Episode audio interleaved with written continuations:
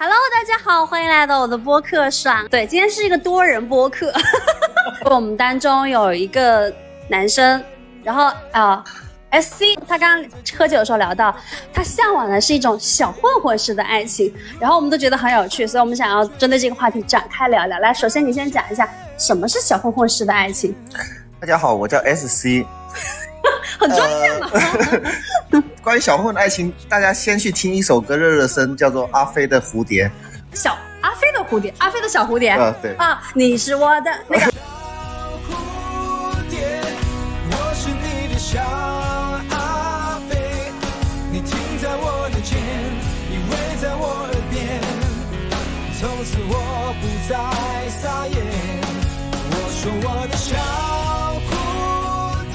讲你觉得小混混的爱情是什么？就是你向往的那个小混混的爱情，呃它是什么样子？它是就是两个人就是本能的吸引吧，然后就觉得是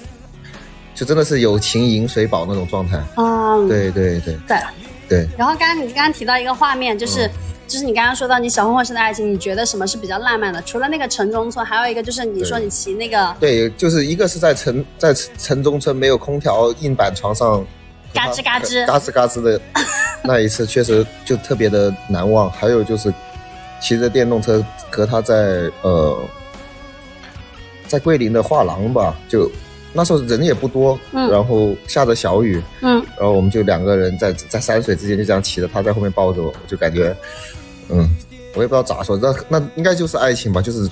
很美好的感觉。就是你们想一想，就天意有情，临就是结束的时候，刘德华他骑着一个电动车，后面是吴倩莲抱着他，然后大家就是要玩命天涯，嗯然后就是随风飘荡又自由自在的那个感觉，差不多是这样。是这样的。OK，好，我略微的稍微的补充一下，刚刚我们谈到那个小混混式的爱情，我们一致会认为它的那个特点就是要非常的热烈。一见钟情，然后两个人就是有那种互相就是相依为命的，然后其次是大家没有在管现实条件是什么样。总之，我今天认定你就会跟你这个人在一起，差不多是这样吧？是的，差不多是这样。来，好，我们的另外一位嘉宾，我们的这个楚门，他刚刚是有话想讲。然后我觉得，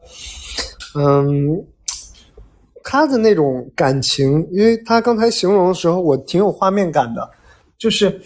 呃，因为对于我的一个来说，呃，我的一个生活的背景，可能无法去想象，为什么他就是作为一个哈，从美美国来回留学回来的人，然后会对在城中村又没有空调，又很燥热，但是又有点会有一点小脏的这个环境，有那么大的一个性兴奋度，嗯嗯对。嗯嗯，而且他觉得那个部分他，因为刚刚 S C 有提到一句话，就是他其实本人不太喜欢做爱，但是但是他觉得那一次是他非常难忘的一件一个一个一个场景一个记忆，对，一个可以他形容是他认为最完美的、是是完美，最完美的。对完美的，然后，然后，但是我对这一个词印象很深。他说，呃，为什么会最完美？他说就是又白又嫩。好，这个可能播不了 啊，就是在就是在描述他的当时那个女友的身体的状态，啊，或者脸的一个皮肤吧，对对对对，对，然后其实让我就很有画面感，就是可能我们我们在北方人家里，可能老一辈或者父母都会给蒸那个馒头或者包子，嗯就尤其是发面儿的，嗯它那个发面儿吧，嗯就是在高压锅或者大的大蒸笼里蒸的吧，那冒着那股热气儿，嗯，然后那个白嫩，咬一口松软的那种感觉，很有很有画面感。你描述的也很精细，对呢，是呢，你看当事人都笑到不行，合不拢嘴。哦，你你觉得这种小混混式的爱情对你有吸引力吗？嗯，其实刚才我是无法理解了，但是后来我突然有一点跟那个 IC 有一点点共情，共鸣，是什么呢？嗯，所以我觉得他那个，嗯，作为一个他的家庭背景来说，或者他的一个学历来说，啊、不是说就是有一个划分，或者是背景的划分，没有，也没有财富的划分，也没有社会地位的划分，但就对于他的一个背景来说，我觉得他会想有一种体验感，而体验感就是因为在这样的一个环境下，他会有一种参与感，因为离他的社会是比较脱节的。比如说，他之前在安娜堡 （Michigan），然后回国以后在城中村，然后有这种小混混式的一个反差反差或者一个身份。对，就这样的一种感觉，可能会让他感觉很刺激，而且很有呃场景感或者一一种影像的一个参参与感。对，所以这种体验可能是无法呃，因为大家都是九九六嘛，对，然后每天其实都是被老板 PUA，但突然有另外一种身份，能有一种、啊新的场景，对，所以我觉得可能在那样的一个环境下去去，就是可去发生一些浪漫的东西，会让他觉得自己终于成为了一个男人，啊有一种雄性的荷尔蒙的回归。啊！你作为男人，你是这样理解这件事情的嗯嗯，啊？那当事人呢？当事人陷入了沉思。你觉得他说的是你是你的那种心境吗？还是不是？呃你看想不想反驳他？没有，他是一部分了，但除了哦那一部分，可能我也是比较，嗯，我我我好像很很难解释这种感觉，就是可能缺爱，然后就那一天，嗯，其实那一天我我其实我一直不太懂套路，我就我就我我还补充一下那天的故事，就是就是我我想我想找他了，我觉得很难受一个人，嗯然后我就说去去他楼下吃宵夜，其实我很感动。当然了，这东西就任何事情有两面嘛，我们就不说另外一面了，就说好的那一面。然后就说，嗯，他就说我来了，他说，哎呀，赶快上上去洗澡吧。嗯，我当时很感动啊。其实感动的原因是因为我觉得他对我的是信任的，或者说他不，他是接纳我的吧。我觉得这种这你种当时没有认。识很久，对，我觉得这感觉很好。但你们当时已经是男女朋友了吗？还不是还在约会？哦，还在会也没约过。哦，所以是刚认识没多久。对对对，哦，嗯。所以你感动的那个部分是他没有把你当陌生人，把你当自己人这样。对对对，其实对我来说，其实我真的不是说一定要做个爱了，但是我确实比较，我喜欢贴着别人睡觉吧。然后那时候那段时间我比较低落，然后我觉得挺好的，就是我不管他怎么想吧，但确实是对我来说很感动吧。啊，然后我也很可惜，就是如果能重来的话，就很多事情可能不是那样发展，我也觉得挺难受的现在。啊但是也没办法了，就过就已经物是人非了。嗯，啊，对。所以你觉得，那这个所谓的小混混式的爱情当中，让你感觉最着迷的那个部分是什么呢？是是刚刚提到那个关于信任的部分吗？对，是信任，就是就是没有别的原因，在我的角度就是这样吧，确实是信任和接纳吧。哦，收件码给他。哦，收件码。嗯，收件码，好，我我发事情。我从我的女性角色来分享一下我听到这个故事我的感觉。然后其实我在想，哦，S C 果然很符合，就是我当时见到他的那个第一印象。我们是在我办的一个线下沙龙的时候认识的，然后他当时在线上在那个沙龙的时候，我说话他一直在笑，然后我当时觉得啊。啊，这个男生为什么一直在回到跟今天联系在一起的时候，想说哦，这个男生他就是很纯爱呀。现在的时候，我觉得我跟很多男性朋友聊天的时候，大家聊到就是关于恋爱这件事情，或者对于爱情、对于关系怎么想的时候，大部分男性是有这么几种样板的。第一种就是啊，我没有时间了，我现在就是呃工作很忙，就是做爱可以，但恋爱不行，我也没有这个时间投入到一段关系里面去，这比较常见，包括比较多的，可能是因为我们生活在深圳这种 没有什么私人生活的地方吧。然后第二种呢，就是那个男生就说啊、有啊，就是我对于一个女生，就是我觉得只要她很喜欢我的话。我就他对我很好的话，我就 OK。但是我喜不喜欢他，另外一说。但是我很需要有一个人很喜欢我。然后第三种情况是，那个男生会说：“哦，我喜欢那种很漂亮的，然后身材很好的，最好家庭背景也不错，就是是那种条件式的恋爱。”就我已经很久没有听过这么清新，然后这么特别的。其实小混混爱式的爱情，在我的小时候，我觉得是很流行的，对吧？猛点头。尤其是像我们这种三线城市、四五线城市来到大城市的，嗯，对，会会，包括我的哥哥都会有，比如说，呃，骑着一台小牛电动车，或者骑着一台就是小牛打钱，五百到八百块钱，或者到一千的一台就破电动车，然后把妹啊，或者带着一个高中生女生，就觉得很拉风，对很拉风，很很耀武扬威，或者谁看他女朋友一眼都会死。就就会对那男的挑衅似的说、嗯你瞅啥，嗯就这种感觉。啊，对对对对对，所以我当他提到那里的时候，我想说，哦，这不就是我小时候就是看到的那个剧情里面是这样。我没有想到现实当中，其实有人他是真正的在向往这样的一个关系的。然后第三个部分，我们又聊到他提到他的一些想法的时候，然后这可以说吗？就是前女友那个部分，可以说。OK，就是有讲到他跟前女友分开是因为前女友劈腿，然后前女友劈腿了一个小混混式的人物，然后他有讲到，就是他会觉得本身小混混式的爱其实他一直在追求的东西，但他觉得他本人不是这样。对吗？本人不是这样的人，但是他前女友劈腿的就是一个小混混，所以他就在想，那如果他变成了这样的人，他就是要做到这件事情，就是去验证说这个结果会不会不一样，以及他既然向往，那他如果真的做成了这样的人，那他的关系会不会像他想象中那种很很很有激情，很热烈，然后他会很享受，很想要去追求这件事情，对不对？对，对啊，对啊，对啊。其实我觉得每个人其实好像就是会有那种想要去追求那个真挚的情感到底是什么样子。也许对 S C 来说，他就应该是那种小混混式的那个样子。嗯那可能对我来讲，我觉得真挚的情感是那种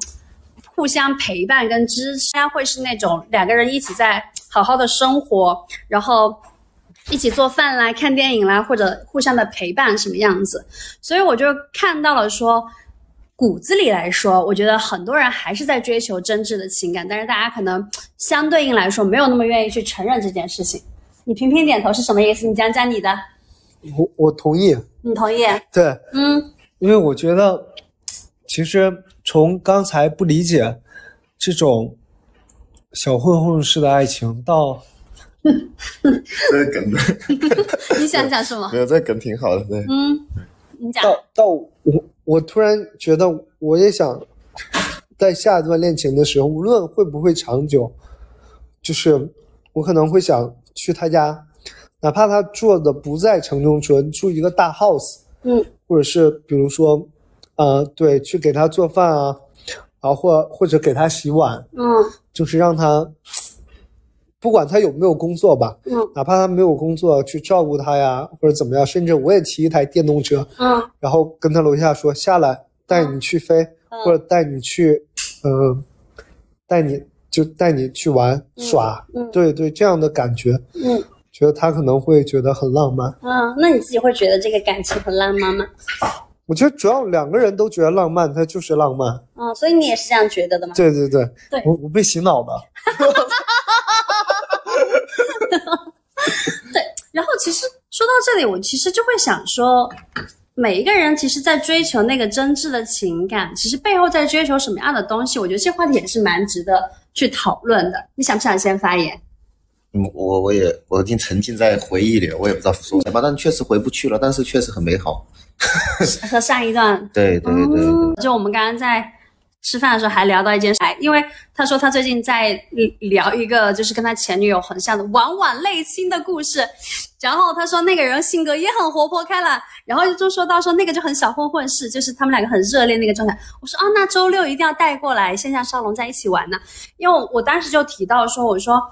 我的我的一个发现跟我的感觉是，大家现在又不谈论爱情，然后一谈论到爱情就觉得就是情比草贱，然后然后这个状态其实很不 OK，不是很健康。第二个部分是大家不再追求那个真挚的情感，也就意味着大家其实会减少非常多人跟人真实的那个相处的机会跟方式。比如说，在我们那个沙龙上，大家会有机会去呃分享跟讨论到自己对于很多对于爱性关系，对于一些自己的面向是怎么样去认为的，这些是非常真实的讨论。比如说，我们会有一些肢体接触的一些身体游戏，它既不冒犯边界，但是呢，你又会真实的感觉到对方想不想给予你这份关注也好，比如说眼神上呀，比如说身体上的肢体接触，你能感觉到对方是不是愿意放心让你绑起来也好，让你抚摸他也好，或是做一些别的小游戏也好，我觉得已经很少缺少这样的方式来看到人跟人之间其实可以很单纯跟很就是很很单纯真挚的相处了。因为如果说我们都觉得就是现在最重要的事情是搞钱，而不是去追求一段呃有质量的关系，或是我想象中那种关系，那些那些东西的话，那其实大家出去约会的方式就会变得非常的无趣，也不是无趣，就是很难深入到自己内心真实渴求的东西。可能大家聊来聊去就是我赚多少钱，我在哪里上班，我住哪里，我每天吃什么，早安晚安，还有我想想，大家还会聊什么？吃了吗？睡了吗？啊，对，就是这些话题其实无法深入到人的内心去嘛，就很难突破那层边界。那有些人他可能是内心很丰富的人，大家可能表达就不是很愿意表达。那有些人是可能根本没有这个空间跟这个方式去做这个表达。那说来说去，如果我们想要去真实真的去找到适合我们的人，或者匹配我们的人，或者大家因为比如说像小混混的爱情这个话题，如果不是我们今天就是聊到最后。不是我们其实根本不知道有人在追求这个事情，我们只会看到说哦，这个人的性格是什么样子，这个人的外表是什么样子。所以这一些我们内心真实的渴求，事实上它是需要有一个方式、空间能够去探讨出来的。所以我自己就会想到说，哦，原来我做这个沙龙很重要的一点是，大家可以有一个这样的机会去做一个这样的展现，所以我觉得就很有意义。对，好，又有一个频频点头的人来讲讲。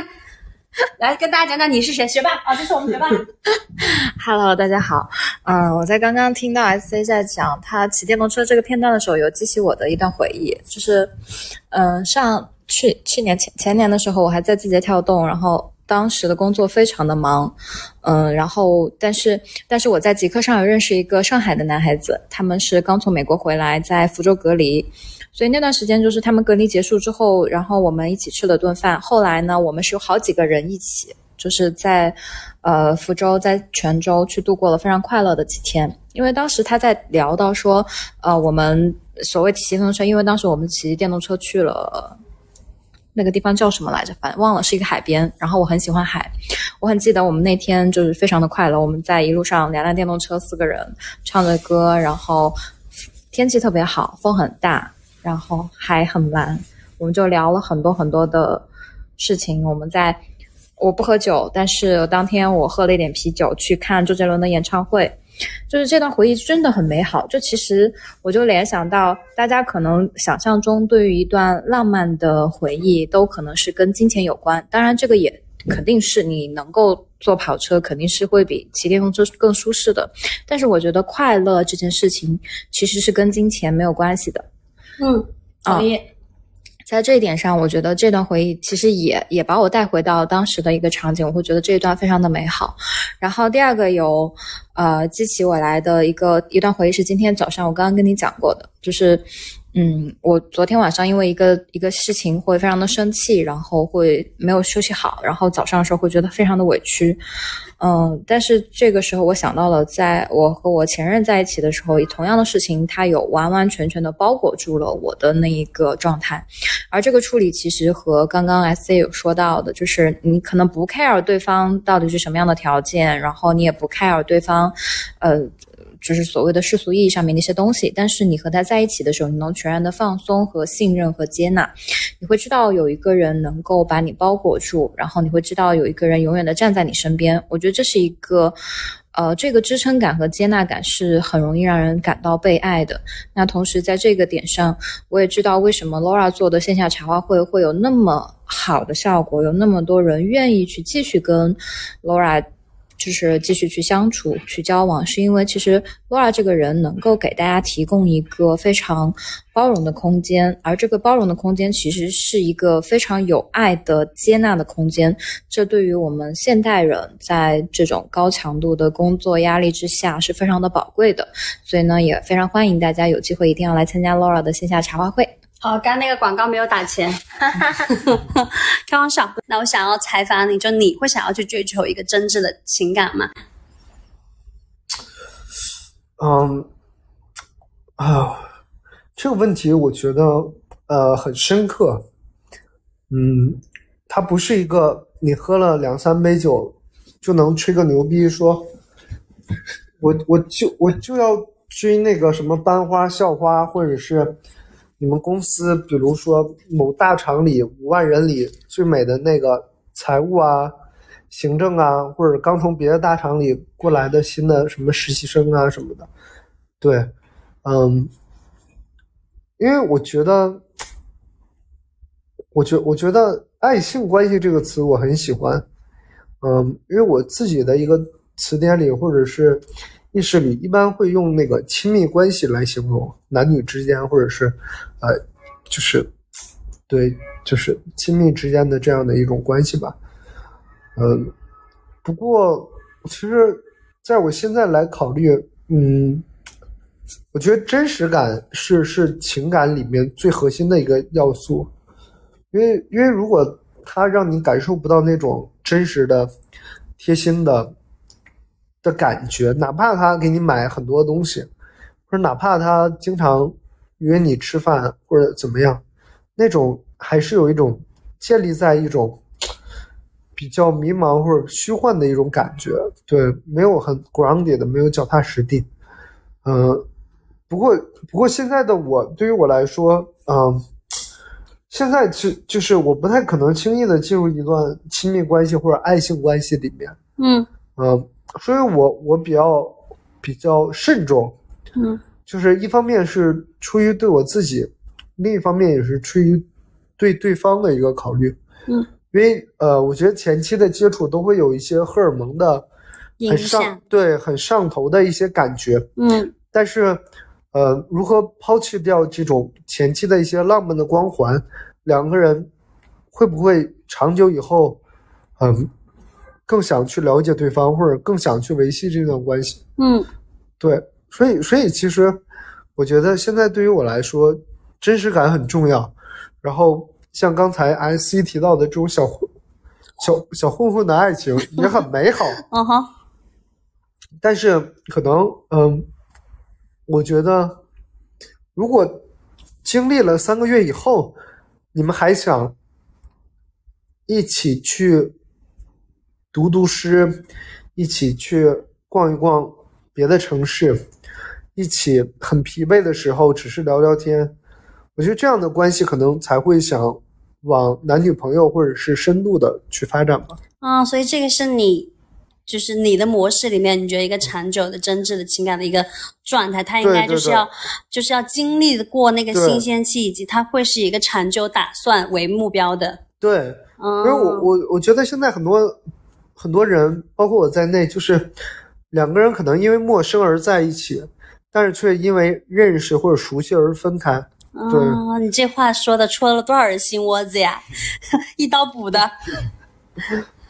嗯，对。那那回到 S C 身上，其实我觉得小混混是爱情跟我们谈论刚刚谈论的好像就都不一样，因为我觉得小混混是爱情应该没有在管未来吧？我来补充一下，就是这来来来，这里是我非常反对的一个点。喜欢来讲。是这样的，就是我认为就是呃，大家把这个事情完全对立了。在我眼中，这两这完全就是两件毫不相干的事情。为什么哈？就是怎么说呢？就是就是上头归上头，然后合适归合适啊。就是像我身边有个朋友，他之前有说过一个话，就是就比如说你是一上头的，在淘宝上买了个东西，和你看了很久买东西回来之后，其实最后合不合身都不取决于你到底是上头还是看了很久，就最后你试了才知道。所以这两个是两件事了，在我的认为中。然后，然后我再说说我个人偏执的观点，就是什么呢？就是我觉得以就是长远的关系，长远的生活更。它偏向于理性或者偏向于一种包容感吧，那它可能在我眼中，它它其实不是爱情。大家都说最后爱情就会变成亲情，所以可能对我而言更加珍贵或者特别的，反而是前面的上头感的那种爱情吧。因为我认为，就两个人如果足够的喜欢、足够爱，后面因为最终大家其实生活你不，大家可以想象一下，就像跟亲人也有矛盾，跟最好的朋友有矛盾，对不对？就那是个共性的东西。而我认为，共性的东西其实大家都最特别的，反而是不是共性的东西，就是上头。那后面的东西其实是共性的，其实是有解决方案和处理的方式吧。所以我觉得只要前期大家够爱，我觉得后面的就可以正常的处理，因为大家都处理方式和那些东西都一样的，其实。所以可能我是在追求太追求特别了，我觉得这这里可能会影响到了我的爱情观吧，但可能这就是我的偏执吧。好，谢谢大家。OK，我觉得在刚刚里面，我其实有听到，也其实是常常大家对于爱情里面最常讨论的点就是未来感。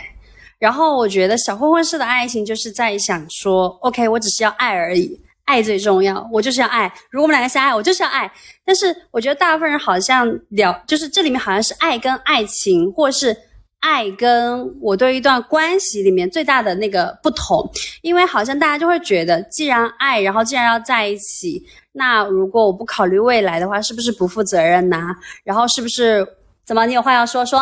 啊，你你你讲，你讲，我们可以随时接受反驳。我们这是一个自然的聊天局。其其实我觉得，嗯，刚才说的有 S C 说的有道理，但但我还是不同意他的观点，就是他说的其实是以始为终的一种感受，但其实我觉得大部分人都是以终为始，或者是怎么说呢？就比如说我我之前有思考过这样的一个一个一个一个题目或者这样的一个东西，一个命题吧，就是比如说，嗯、我或者就是任意一个人，他遇到了一个很上头的一个女孩儿，但是他知道两个人一定没有可能，无论是工作呀，或者要异地啊，或者要出国，还是或者要给父母父母陪伴啊，怎么样？他就两个人是一定没有可能的。他还要不要跟对方发展这段爱情，或者或者是看起来没可能、没结果的一段爱情？嗯，你说这句话看着我干嘛？怎么我们俩没可能啊？我来回答这个，我这不就是说所爱隔山海，山海皆可平？就就算不能平，但是其实就是这个感觉。哎，你觉得就是我想问跟大家说一件事，就是人就是我还说的那种特别感吧，就是人活那么久，你有多少件事情你能记住一辈子的？对，如果那其实很多共性的东西，其实大是没有区区分感的，在我眼中，当然每个人不一样了。那所以我的区分感就是那种，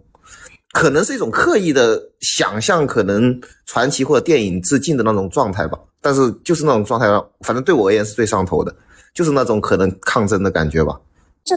我觉得刚提到这两个点都很有意思，当然我们并没有在说哪一种选择或者哪一种爱情观一定是对的，当然大家是选择合适自己的，就是就是最适合的。但我非常同意的一个点是，我觉得老实说，就算我知道这个关系它没可能，是因为我在预设说，如果他有可能，我们要遭受什么样的痛苦。就比如说分离的痛苦，比如说阶级地位不平等的痛苦，比如说呃其他的我不知道，总之有各种各样的痛苦，是因为我在预测说，如果我们在一起，肯定要经历很多的痛苦，肯定要经历很多的考验，那好像这个时候爱就变得不值一提了一样。这个时候我们纯爱党就要拍案而起，哪里了？爱哪里不值得一提了？你要知，我现在也三十一岁了，我回头想一想，就是。我觉得在我过去的人生当中，能够遇到那种我真的喜欢，对方也喜欢，然后两个人想要在一起的人的概率非常低。就是我觉得我已经算是我认识的人当中能够出去社交或者有几率去认识新人的人当中概率比较高的那一类人了。而且我认识的人群还都样本还都比较丰富，就是什么样类型的人我其实都能认识，除了那种大家就是非常。非常少部分的那种我可能不行，什么什么那种科学家上宇宙飞船那种我可能不太行，但大部分比如说无论是学历博士生吗还是什么，然后无论是他是在从商还是什么，其实我认识的人的样本量已经很足够了，但是我仍然没有觉得就是有多少人是我真的喜欢或是想要跟他在一起的，我可能单纯会觉得这个人啊、很好看很帅呀，很很漂亮啊，人很优秀啊，他很聪明啊，他有很多的才华呀。那或者是哇，这个人我跟他聊天起来，我真的觉得很受启发。这个人他一直能够带领我往前走，或者是我觉得哇，这跟跟这个人做爱很爽，但是哎，好像有哪里还是有不对劲。我的意思是想说，你真的发自内心的那一刻想要跟这个人在一起的人，真的很少很少。然后，首先我是因为觉得这个能够遇见的概率很低，你会被什么样的人吸引，就是会被什么样的人吸引。身体它总是很诚实的，所以如果这个概率这么低的话，为什么还要觉得爱是不值得的？爱当然值得。那回到第二个部分，就是呃，大家那种长远考虑，就是未来党的这种在焦虑说没有发生的事情，或者在后悔过去自己没有做好的这种这种类型的时候，我就会觉得说，那现在是用来干嘛的呢？现在那就是用来爱的呀。那如果现在当下你觉得 OK，那就是 OK，觉得很好就是很好。就是如果当我一直在做这件事情的时候，我在想说，我们如果未来就是会分手什么的，我想说一个很难听的话，就是未来一定会分开的。就算你们两个没有这种情感上的分开，物理上可能也会分开，谁知道谁先死呢？对不对？就是我觉得没有必要去考虑那个事情，但是如果当下双方是就是觉得想要在一起，而且愿意在这件事情上去做些什么的话，那就是可以在一起。对，所以这个其实是我的观点。你想要反驳吗？啊，没有，我他他，你我们这种纯爱党，我我不仅不想反驳，我我反而很支持，也很赞同这样的观点。只是你不这样做是吧？不是，因为我觉得有一句话叫“置之死地而后生”嘛，就是当两个人就是考虑了所有的因素，呃，生老病死、地球毁灭，呃，然后核星际核战，就是对所有的因素以后，还愿意去拥抱彼此，还愿意当天晚上一起喝酒、烂醉啊，然后去发生一切人世间最美妙浪漫的关系，我觉得这就很美好，然后值得所有的神为你们俩祝福。对，因为我觉得最好的告别这个世界的方式，就哪怕可能有像二零一二的世界末日，两个人彼此呃身身心合一的这种方式，是最美好的，而且是真正能够上天堂或者感受到天堂的一种力量和一种神性吧。啊，我我我觉得其实说到这里的时候，我还蛮想说，我真的觉得在录这期播客的时候，其实我是在回想我的人生中那些被爱的那些瞬间，right？就是我一回想起来这些事情的时候，我都觉得他们是给到我最多能量的时刻，而且哪怕你回忆起来，这个能量它依旧在支持我。就是我觉得我还是想要很好的去分享一下，我觉得爱这个事情很重要的主要原因。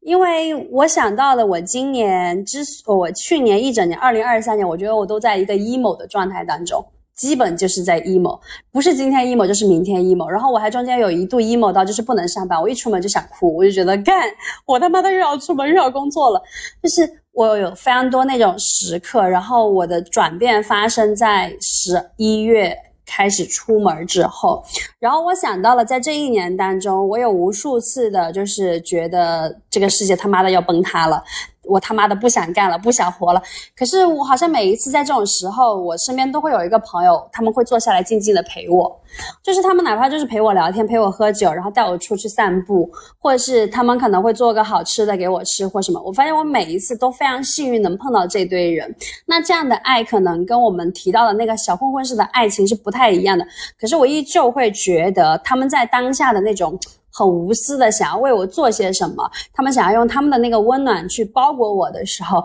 我都觉得好棒啊！就是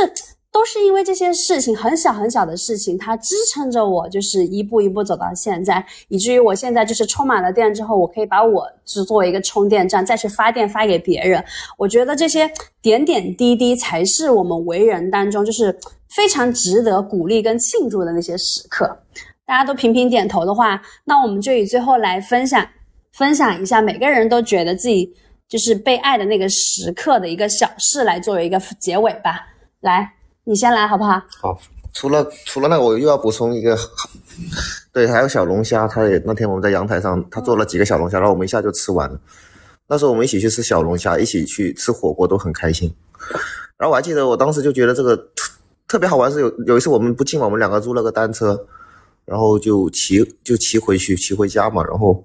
我突然觉得时间很美好，我就拿个手机单手骑车拍照，结果摔了一跤。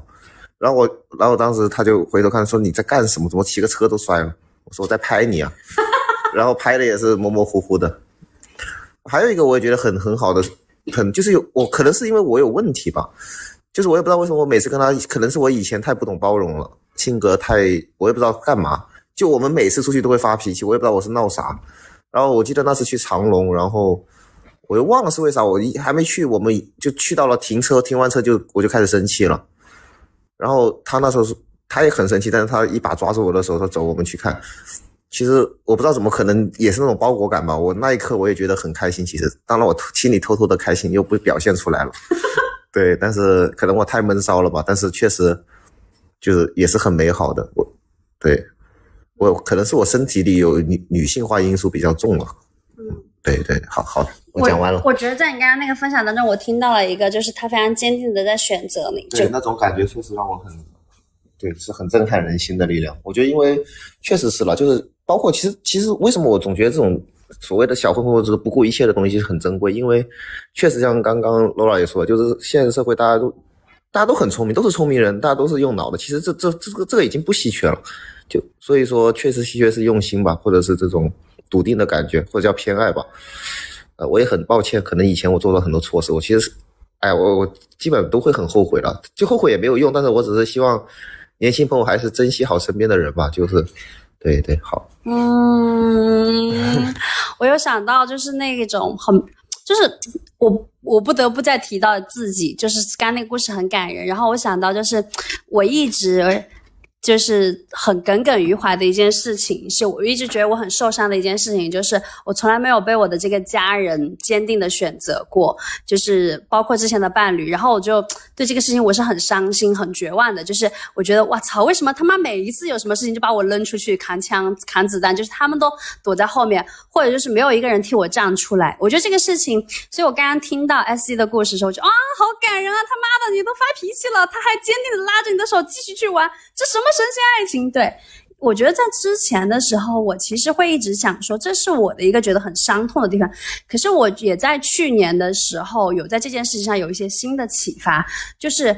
呃呃，首先要先从我去年去参加那个巴厘岛一个课程，然后有一对夫妇，他们就是那种很神仙眷侣，就男的很帅，像耶稣，然后女就是充满爱的那种耶稣，you know，you know，然后女生就是那种很很巴西迷魔的那种感觉，那种女生，然后他们两个非常有爱，这样那里，然后呢，我就去找他们吃饭，然后拿着那个翻译软件去找他们聊天，我就问他们就是为什么可以如此相爱，因为我觉得很好奇，为什么两个人可以如此相爱，然后他就先问我第一个很扎心的问题，你觉得你爱自己吗？然后我就 我没有那么。能够笃定的说出来，我觉得我很爱自己，就是在当时的那个时刻。但现在我可以了。然后第二个时候，他就问我一个问题，他他啊，他不是问我，他就跟我说说，其实他们当中也有非常多的矛盾，也有很多的冲突，包括去上那个课之前的两三天，那个女生她还觉得很生气，她就一气之下都不想去上那个课了。是那个男生，他就非常坚定的坐在那个，把他拉到房间，然后拉着他的手，很认真的跟他讲，他说无论发生什么事情。我都会跟你一起去上这个课程，然后我都会留下来陪你。他说那一刻的那个很笃定的那种，无论如何都会被坚定选择那一刻，非常的戳中他。他也觉得他们相伴以来就是结婚十几年了，他们有三个小孩，能够保持保持如此恩爱的主要一个原因就是他会觉得他每一次都被很坚定的选择。所以包括 S C 今天说到这个故事，包括联系我自己的过去，我就会想说，对，被坚定的选择真的是一个非常可贵的品质，以及。能在这个当中感受到那种坚定不移的时候，我就会觉得哇，就是被爱包围，很很很很温暖。然后我就会觉得哇，很值得，就无论如何都很值得。然后我在这件事情在今年的那个启发就是，我会发现说，OK，那如果。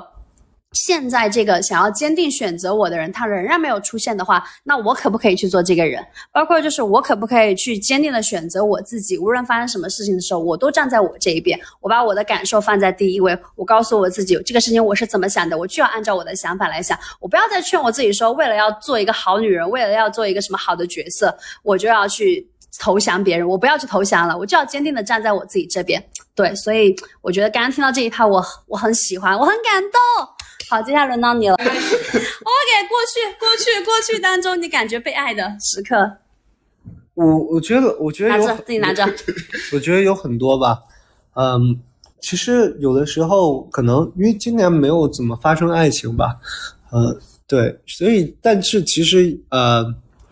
比如说在朋友之间的相处，或者是当你遇到误解和被所有人呃抛弃，或者被所有人怀疑，或者被所有人嗯、埋怨的时候，可能还有一个人愿意跟你聊聊天，或者跟你说几句好听的话，对，这这就感会感受到一种善意，一种爱吧，对。然后我觉得很有爱的是，就是就是家人，嗯，因为上个月十二月份我有家人就是来到南方，对我我我有呃带着他们一起去旅行嘛，然后所以就是我很认真、很用心的去规划很多行程，然后我觉得让家人，无论是呃祖父祖母啊，还是呃妈妈还是阿姨，都感受到了这种用心。我觉得可能这也是在家人层面一种给予爱。对，所以他们也会感受到，其实可能孩子已经长大了，而且可以去勇敢、认真、负责任的来生活。对，嗯嗯，好温馨哦。懂，我不太懂他说的那个定义的今年，但是我就想着二零二三年嘛，因为今年二四年不能说是今年，因为今年我肯定还有更好的时候，在二三年的时候，哦，先介绍自己，My name is Jackson，all right，OK，、然后呢，我名字叫 Jackson，OK，、然后呢，我有感到一个是我在二三年五月二十一号的时候，嗯、当时我有很多的计划在策划我的五二一，因为我每一年的生日都会过得十分的纪念价值。嗯，但是在那一年，我给我准备了三个月的时间去准备，但是到了当天的时候，我什么东西都没有。但是我感觉到很难过，就是越开心的时候会越难过，但是我当时也没有很开心，当时是很难过。后来呢，嗯，我就把我自己稍微的弄了个头发，然后出去听了一场深圳本地的一个演唱会。然后当时有很多朋友，他们会觉得我很帅，然后呢，给了我很多赞美。虽然我很不开心，但是也满足了我一些细微的一些虚荣心。但是我感觉我的被爱呢，其实任何人给不了我，只能我自己给我自己。所以当天我在边听着歌，然后边对着自己唱歌，边拿摄像头对着自己，嗯，不想表达什么东西，但是我觉得我可以给我自己一些东西，嗯，这就是我感觉被爱的时候吧。我来说一下我吧，因为其实刚刚有听到大家的分享，就是我发现爱它其实并不仅仅只局限于两性之间，它包括你的朋友、你的家人、你的爱人，可能还有你对于你的宠物或者你的爱好等等。我觉得这个爱是很广义的爱，嗯，那我觉得。从我这个视角，我觉得我还是聚焦在我来深圳之后，或者说我最近这半年的时间，我感受到的爱吧。因为这这时候我脑子里面冒出来很多人，比如今天像我跟 Laura 说，啊、我很委屈，然后他给了我个巨大的拥抱，这个时候我感觉到被爱。包括我因为受伤，然后 Summer 一个就是很少做饭的人，然后厨艺练得特别棒，这也是我感受到被爱的时候。然后包括有朋友，因为我就是呃约会的时候，然后天气巨冷，我们住的巨偏，其实周围什么都没有，外卖都送不到的情况下，然后因为我说想泡花瓣浴，然后他出去跑了全程去买了唯一的一束玫瑰花，这也是被爱的时候。还有，嗯，当我觉得。嗯，我我其实是有情绪，开始对自己有一些否定的时候，朋友在我的情绪之间竖起了一道墙，这也是悲哀的时刻。包括还有很多的人，他们给我的爱的形式不同。嗯，我觉得这些细小的事情其实是逐渐积累起来了，让我知道我在接受到这么好这么多的爱以后，我更知道如何去爱我自己了。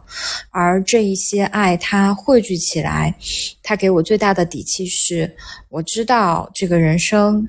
很艰难，人生游戏其实真的很难，它不轻松也不容易。但是呢，这些人给你的爱，让你知道，如果你想休息的话，还有这么一个栖息地，你可以稍微放松一下。你知道会有人拖住你，所以我觉得爱它的伟大之处在于，你知道人生这条注定只能孤独行走的游戏打怪升级之路上，还有人可以。在那里等着你，在你需要的时候陪你，我觉得这个是非常伟大的事情。所以朋友们，勇敢去爱吧。笑死。好，没有想到这一期我们本来在聊小混混的爱情，可是最后落脚到好像在向在从宇宙中心呼唤爱，对吧？对，然后但我觉得也很好，因为其实我们在聊小混混式的爱情的时候，其实谈到的就是这种热烈、坚定、相信爱这件事情本身，然后觉得想要爱就去爱，很果断、很坚决。你知道，越聊到后面的时候，就是越想跟大家说，快去爱一下。如果就是今年都没有感受到被爱的瞬间的话，就要学会自己爱自己。然后你知道，爱就是发生在每时每刻，可能你只是觉得今天酒很好喝，灯光很漂亮，然后你周围的朋友都坐在一起，然后有一个朋友他是他十二点后才生日，所以我们一起坐在这个客厅里面等他十二点，等到十二点，然后为了给他唱生日歌，然后他还点了个蛋糕，对。我觉得这些都很棒，日后想起来都会觉得这些是非常滋养自己的瞬间。所以朋友们去建构自己的支持系统吧，去建构自己的爱的系统吧，这些都很好。好，最后跟大家说一句晚安啦，拜拜，说拜拜，说拜拜，好，拜拜。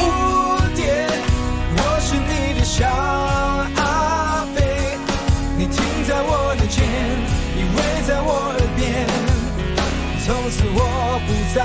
撒野我说我的小蝴蝶我可以为你改变只要你愿意给我绝